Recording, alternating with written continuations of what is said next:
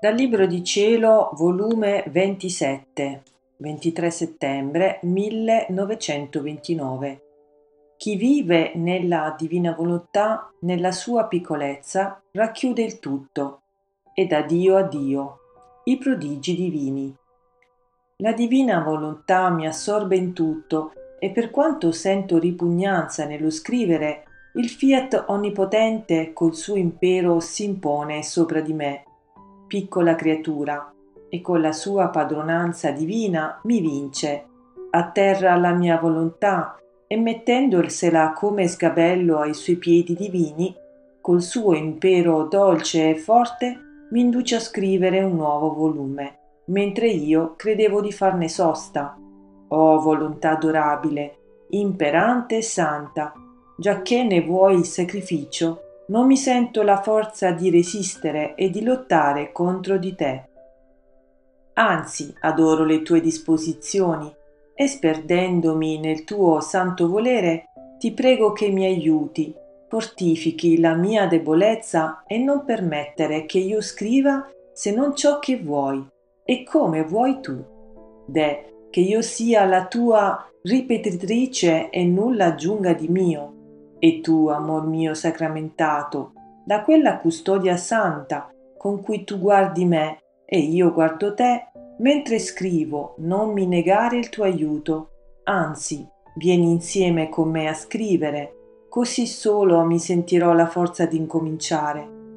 Stavo facendo il mio solito giro nella creazione per seguire tutti gli atti che il supremo volere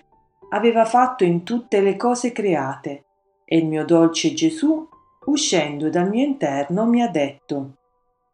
Figlia mia, quando la creatura percorre le opere del suo creatore, significa che vuole riconoscere, apprezzare, amare ciò che Dio ha fatto per amor suo, e non avendole che dare per contraccambio, mentre percorre le sue opere, prende tutta la creazione, come nel suo proprio pugno, e la ridà a Dio, integra e bella per la sua gloria e onore, dicendogli Ti riconosco, ti glorifico per mezzo delle tue stesse opere che solo sono degne di te.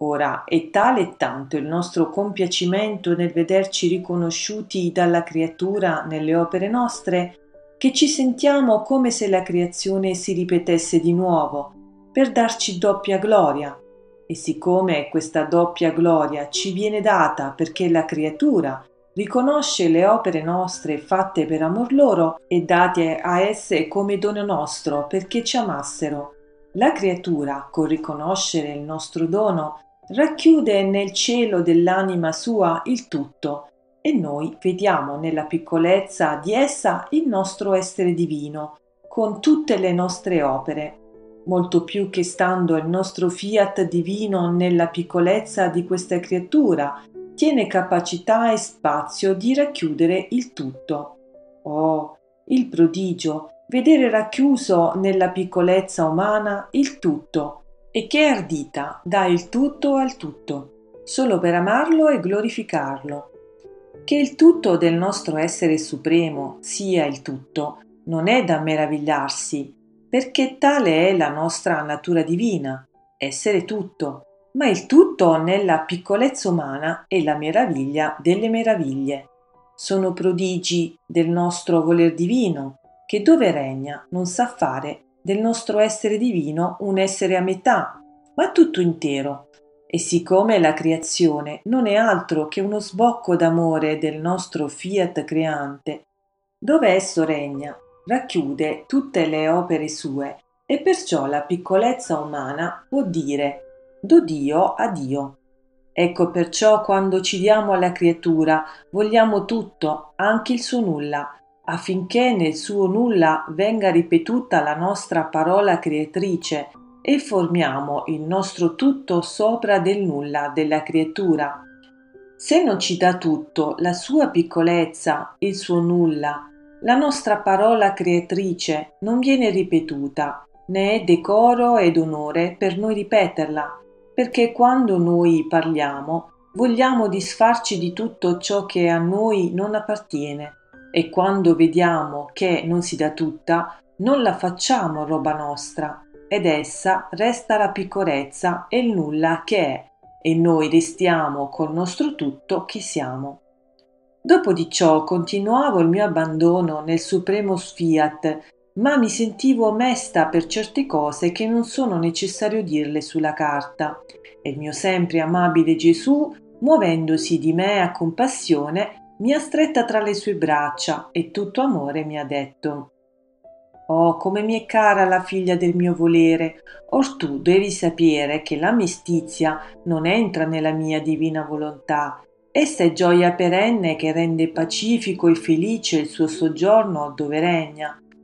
Perciò questa mestizia, sebbene so che per causa mia è roba vecchia della tua volontà umana, quindi le robe vecchie non le riceve nella tua anima la mia volontà divina, perché ne tiene tante delle nuove che non basta lo spazio dell'anima tua per metterle tutte. Perciò fuori la tua mestizia, fuori.